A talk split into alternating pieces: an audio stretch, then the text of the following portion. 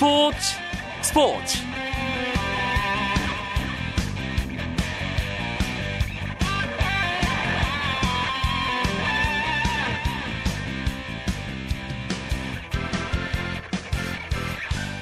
안녕하십니까. 금요일 밤 스포츠 스포츠 아나운서 이광용입니다. 여자 축구 박은선 선수의 성별 논란 파문이 가라앉질 않고 있습니다. 이번에는 성별 검사 기록에 대한 자료 분실 문제가 불거졌는데요. 어제 김준수 서울시 체육회 사무처장이 2004 아테네 올림픽 출전을 위해 박은선이 성별 검사를 받았지만 대한축구협회에서 자료가 없다고 했다는 입장을 밝힌 것과 관련해서 이 사안이 곧바로 축구협회의 기록 분실에 대한 비판으로 이어졌습니다. 하지만 축구협회가 박은선의 성별검사 자료 분실 논란에 대해 부인하면서 이 문제가 또 다른 의문을 낳게 하고 있는데요. 오늘 이 이야기를 금요일 밤 축구 이야기 축구장 가는 길 시간에 자세하게 나눠보겠습니다. 잠시만 기다려 주시고요. 먼저 오늘 들어온 주요 스포츠 소식 정리하면서 금요일 밤 스포츠 스포츠 출발합니다.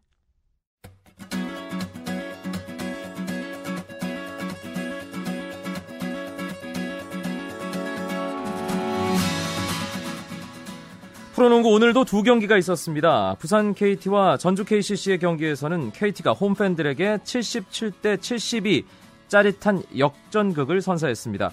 KT에서는 리처드슨이 27득점에 3리바운드 2어시스트로 활약했고 강병현이 조성민 선수가 11득점에 오용준, 송영진 각각 10득점씩으로 뒤를 받쳤습니다.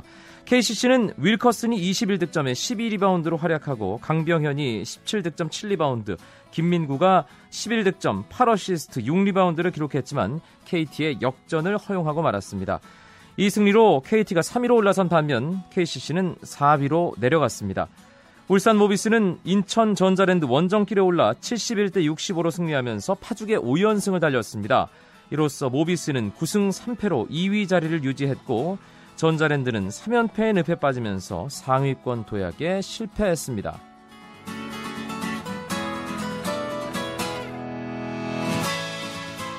미국 여자 프로골프 투어 미즈노 클래식 1라운드에서 신지혜 선수가 3언더파로 공동 2위에 올랐습니다. 단독 선두인 일본의 오야마 시호에게 한타 뒤져 있고요. 제1PG 투어에서 시즌 2승을 거둔 이나리를 비롯해 한희원, 최운정 등 8명이 신지혜와 2위권을 형성했습니다.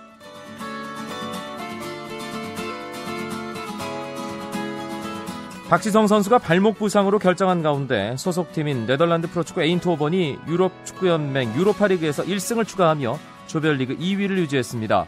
에인트호번은 디나모 자그레브와의 유로파리그 조별리그 B조 4차전에서 2대 0으로 승리했고 이로써 에인트호번은 2승 1무 1패 승점 7점으로 B조 2위 자리를 지켰습니다.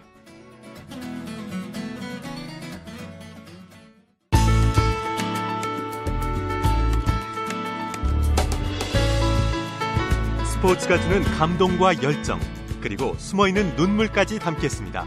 스포츠 스포츠 이광용 아나운서와 함께합니다.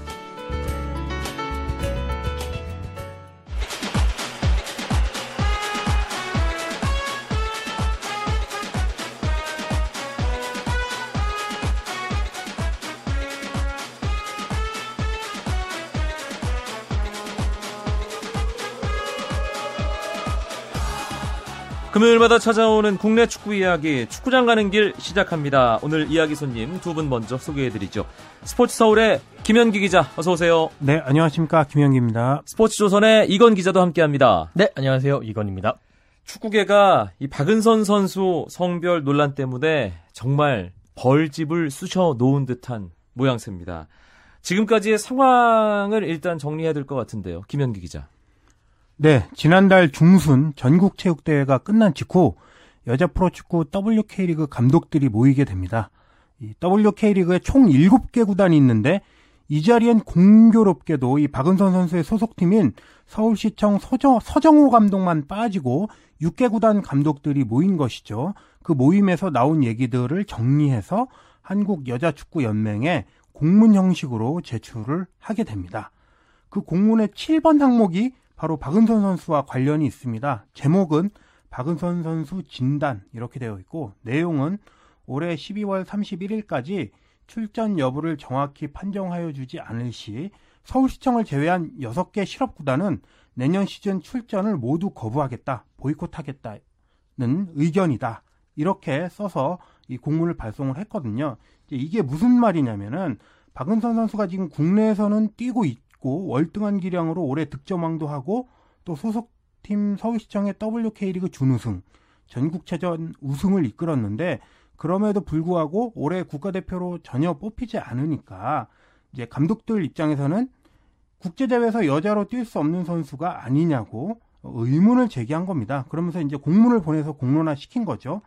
하지만 이 사흘 전에 이 사실이 언론에 공개되면서 이제 엄청난 파고를 몰고 왔죠. 네. 이런 개인의 극도의 프라이버시는 이 감독들이 공적인 영역에 올릴 수 없는 개인의 아주 인권과도 같은 부분인데 이런 걸 공론화한 사실이 드러나면서 여론의 엄청난 비판에 시달렸고 서울시장이나 국가인권위원회도 나섰습니다. 처음에는 여섯 개 구단 감독들이 이 사건이 알려지니까 그냥 사석에서 농담처럼 농담처럼 한 얘기다. 이렇게 말했는데 어제 서정호 감독 기자회견을 통해서 농담이 아니고 그 공문이 이 실제로 있다는 사실이 드러나면서 이 여섯 개 구단 감독들이 거짓말까지 한 그런 셈이 됐습니다. 네, 이게 김현규 기자도 잘 정리를 해주었지만 인권 문제로 번지고 있고 또 WK 리그가 송두리째, 뿌리채 흔들리는 상황이다 이렇게 얘기할 정도로 심각한 문제거든요. 네. 근데 왜 갑자기 정말 갑자기 왜 이 시점에 이 문제가 불거진 걸까요, 기건 기자?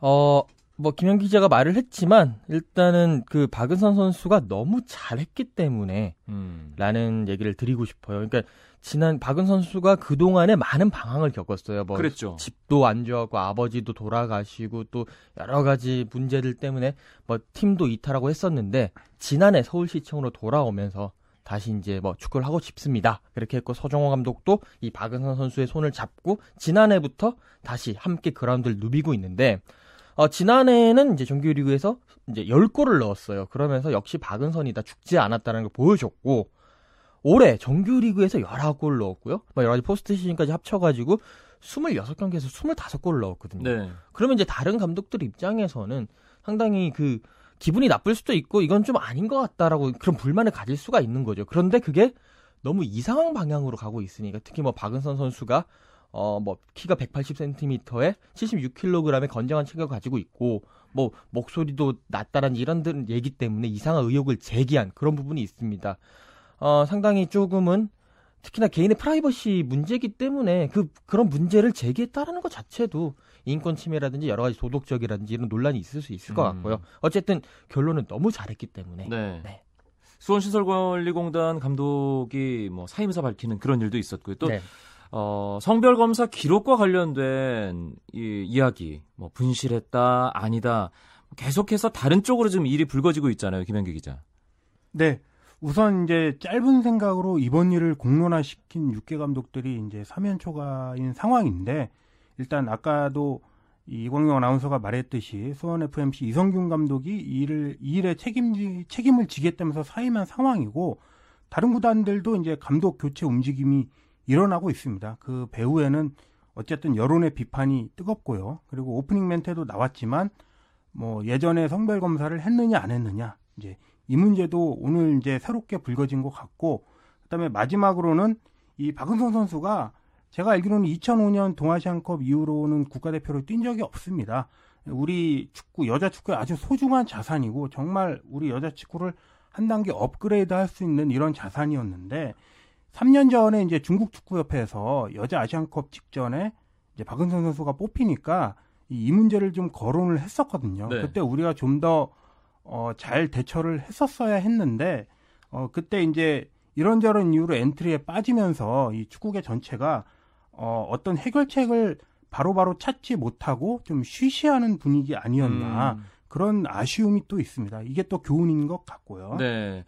2004, 2005년에 마지막으로 국가대표로 뽑히고 정말 잘하는 선수임에도 불구하고 지금 8년째 국제무대에 나서지 못하고 있는 상황.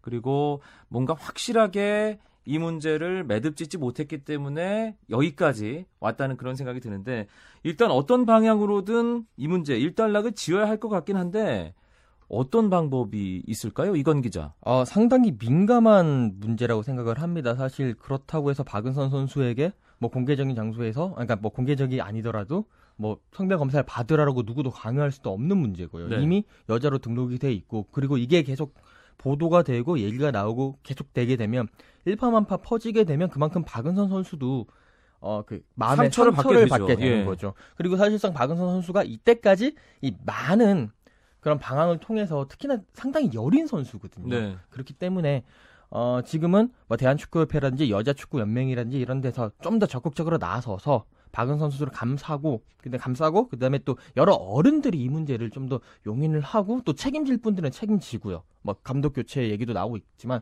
그런 쪽으로 해서 상당히 좀 부드럽게 넘어가는 더 이상의 파열음이 내지 않고 부드럽게 음. 넘어가는 그런 어, 지혜를 좀 모아야 될 때가 아닌가 싶습니다. 문제 해결의 키는 뭐 여자 축구 연맹의 어, 수장이나 그리고 각뭐 어, 음, 그 결정권을 가지고 있는 지도자 또 협회 고위층 이런 분들일 텐데 그쪽에서는 특별하게 지금 뭐 움직임이나 얘기 의견들이 나오고 있나요, 김현기 기자? 네, 그 아직까지는 네, 여론은 많이 달아오르고 있는데 오늘 이제 여자 축구 연맹에서 예를 들어 이제 이 취재진들에게 너무 지나친 보도나 섣부른 보도를 자제해달라 음. 이런 뭐 공문도 내보내고 보도 자료도 내보냈거든요.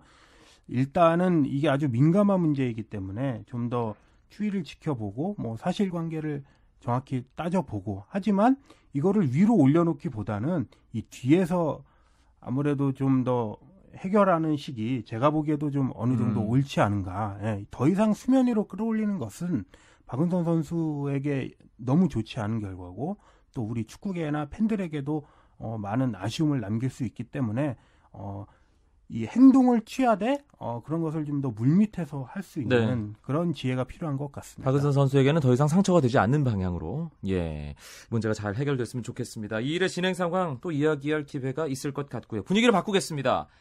11월 A 매치를 앞두고 축구 대표팀 예 스위스 러시아전 대표팀 발표됐습니다. 어, 두 분께는 제가 옐로 카드를 하나씩 드려야 될 것 같아요. 예, 박지영 선수가 뽑힐 거다. 네. 예, 이렇게 호언장담을 했는데 없었단 말이에요. 이건 기자 어떻게 된 일이죠? 아, 그게 이제 저희가 좀 헛다리를 좀 많이 짚은 것 같은데요. 예. 뭐 이영표 선수도 아니고요. 저희가. 예. 아, 일단 실상은 그렇습니다. 홍명보 감독이 이제 박지영 선수를 이제 염두에 두고 이렇게 뽑으려고 했었는데 명단 발표 전에 이제 이제 홍명보 감독이 직접 얘기를 나눈 건데 명단 발표 전에 박지영 선수와 통화를 했답니다. 네. 그래서 이번에 좀 이렇게 하고 싶은데 어떻게 생각을 하느냐고 하니까 박지영 선수가 아, 시간이 조금 더 필요하다. 음. 아직까지 좀 100%로 올라오면 컨디션이 100%까지 올라오면 같이 하겠다.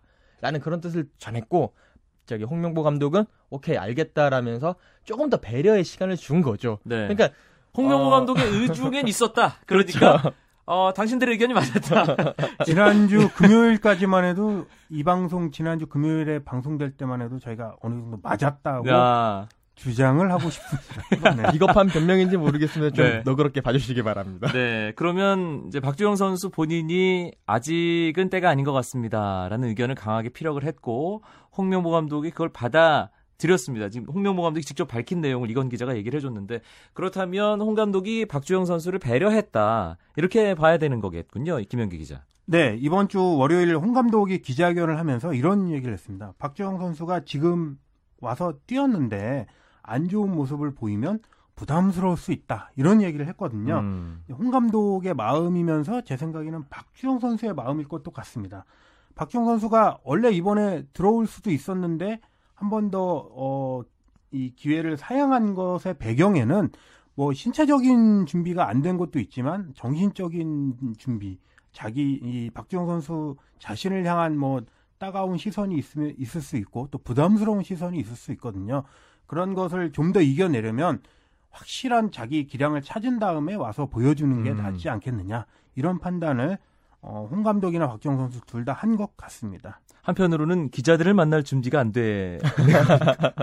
네, 네, 그게 또 숨은 배경이기도 하겠죠. 네, 그렇다면 홍명보 감독 출범 이후에 계속해서 숙제로 따라다니고 있는 원톱 문제.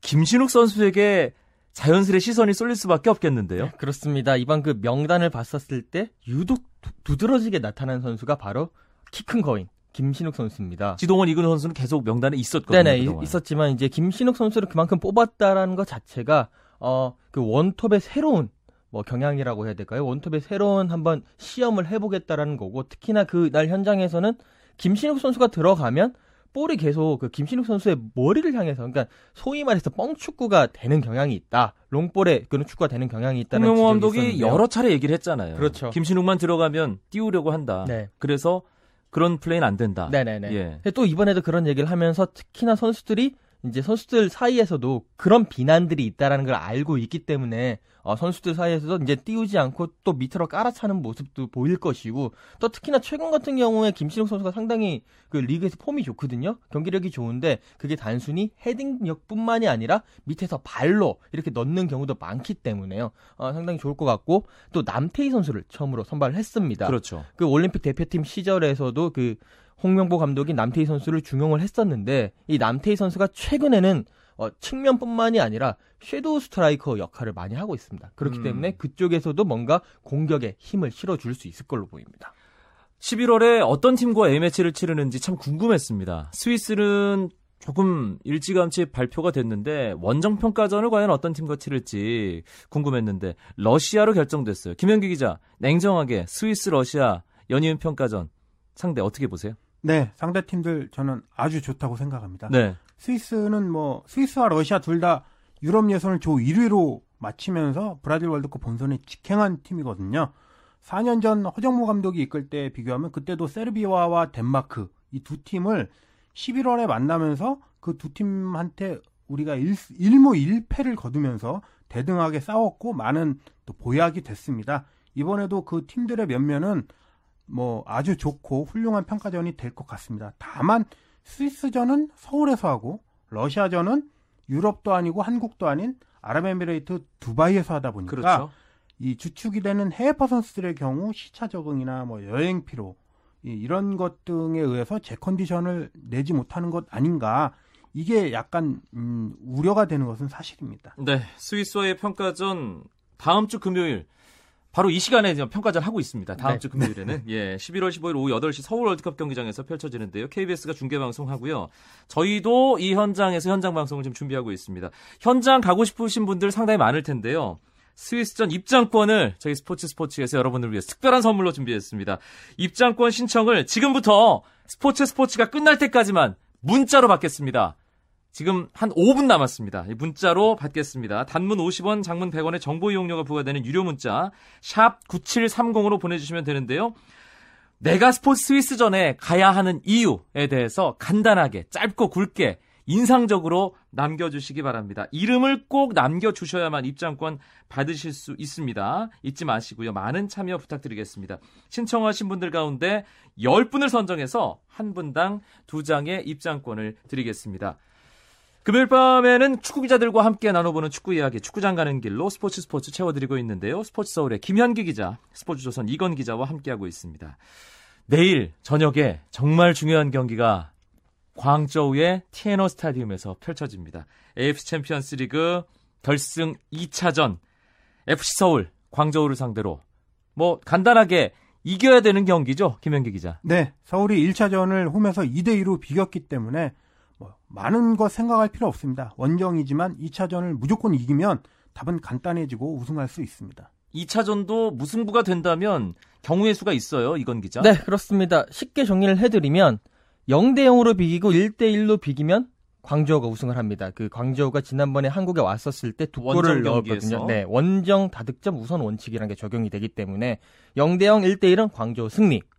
2대 2로 비기면 연장전을 연장. 갑니다. 그리고 연장전이 안 되면 승부차기까지 가겠죠. 그리고 3대 3 이상으로 비기게 되면 3대 3, 4대 4, 5대 5, 6대 6 이렇게 이상으로 비기게 되면 무조건 서울이 승리하게 되는 뭐 그런 상황이고요. 어쨌든 승리만이 답이라고 저는 생각을 합니다. FC 서울이 일찌감치 광저우 넘어가서 현재 적응 훈련하고 있는데 분위기 어떻습니까? 전해들은 네, 그 이틀 전에 이제 아 어제 이제 광저우에 도착을 했는데 AFC 규정이 이제 이틀 전 경기 이틀 전에 가는 것이기 때문에 어, 적응 훈련은 잘 하고 있고 다만 이 광저우는 이번 이 우승에 대한 기대가 너무 높고 팬들이 또 아주 열망하고 있기 때문에 좀 극성 극성스러운 분위기가 있다고 합니다. 서울이 이제 훈련하는데 팬들이 레이저 빔을 쏴가지고 이 눈을 흐리게 해서 어, 훈련을 또 방해하는 경우도 있고 또 시끄럽게 또 노래를 부르기도 하고 하지만 이것도 홈터세라면 뭐 홈터세니까 한편으로는 서울이 넘어야 할 과제인 것 같습니다. 네. 이란의 아자디 스타디움 홈터스에도 극복을 하고 네. 이기고 네. 왔던 서울이기 때문에 사실 뭐그 어, 경험에 점수를 주고 싶고요. 서울이 1차전 예상보단 잘 치렀습니다. 무리키 선수도 잘 봉쇄를 했고요. 네. 뭐두 골을 내주긴 했지만 결국 끝까지 따라 붙으면서 무승부를 기록했어요. 2차전 분위기 어떻게 될 것 같으세요? 이건 기자 보기엔. 어, 2차전은 어차피 처음부터 아마 분명히 광저우는 상당히 공격에 힘을 들이면서 몰아칠 것 같습니다. 여기에서 이제 최용수 감독이 어떤 선택을 하느냐가 가장 중요할 것 같은데 어, 최용수 감독이 이때까지의 그런 성향이라든지요, 여러 가지 큰 경기, 뭐 서울 수원전이라든지, 뭐 그 ACL 4강전이라든지 이런 큰 경기에서 보여준 성향상 서울도 만만치 않게 바로 맞불 작전을 음. 취 않을까. 사실 뭐 공격수라는 성향도 있고, 네. 또 처음부터 분위기에서 밀리면 이 분위기를 완전히 흐름이 넘어간다는 걸 너무 잘하는 감독이기 때문에요. 아마 저 제 개인적인 생각으로는 처음부터 맞불이 부딪히면서 상당히 많은 골도 나오는 경기가 안 될까 되지 않을까 그렇게 생각을 하고 있습니다. 김현기 기자, 이건 기자의 이 전망에 동의하세요? 네, 저는 어 일단 전반은 전반에 광저우가 시작하자마자 아, 공격적으로 나올 거라고 생각을 합니다. 아무래도 광저우는 공격적인 팀이고 홈에서 자신감이 대단한 팀이고 진 적이 없거든요. 실점도 없고 서울이 전반을 잘 견디면은 제 생각에도 이 후반에 서울이 한 골 승부 정도로 한번 해볼 만하지 않을까 그렇게 생각합니다. 네. 어, 뭐 늘 틀리기 때문에 큰 기대는 안 합니다만 그래도 중요한 승부니까 두 분의 예측을 좀 들어보죠. 이건 기자부터. 어, 객관적으로 따졌을 때는 사실 광저우가 그래도 한 골 차 정도로 앞서지 않을까라는 예. 생각을 하고 있습니다. 하지만 그 광저우 팬들이 보여주는 그런 행태를 보고 있으면 분노 심정적으로는 예. 서울이 한 3대 0이나 4대 0으로 이겼으면 좋겠습니다. 알겠습니다. 김현기 기자. 네. 어, 축구는 언제나 예외가 있고 서울이 그런 예외를 잘 만들어 왔기 때문에 1대 0 혹은 2대 1 승리를 한번 과감하게 예측해서 내일 이 한 번 제가 맞으면 아, 이 이전에 틀린 것은 다 엎어질 걸로 생각을 하고 알겠습니다. 과감하게 예상을 해봅니다. 예, K리그 클래식 경기 살짝 안내해드리겠습니다. 토요일에는 강원과 대전 강등권 탈출 싸움이 있고요. 또 울산과 전북 선두권 맞대결도 있습니다. 일요일에는 수원 대 포항, 제주 대 성남, 대구 대 전남, 인천 대 부산 이렇게 여섯 경기 K리그 클래식 경기 열린다는 것도 안내해드립니다. 스포츠 서울의 김현기 기자. 스포츠조선의 이건 기자와 함께했던 축구장 가는 길이었습니다. 두 분 고맙습니다. 고맙습니다. 감사합니다. 내일은 9시 20분부터 최시중 아나운서와 함께 하시고요. 저는 월요일 밤에 다시 뵙죠. 멋진 금요일 밤 보내십시오. 아나운서 이광용이었습니다. 고맙습니다. 스포츠 스포츠.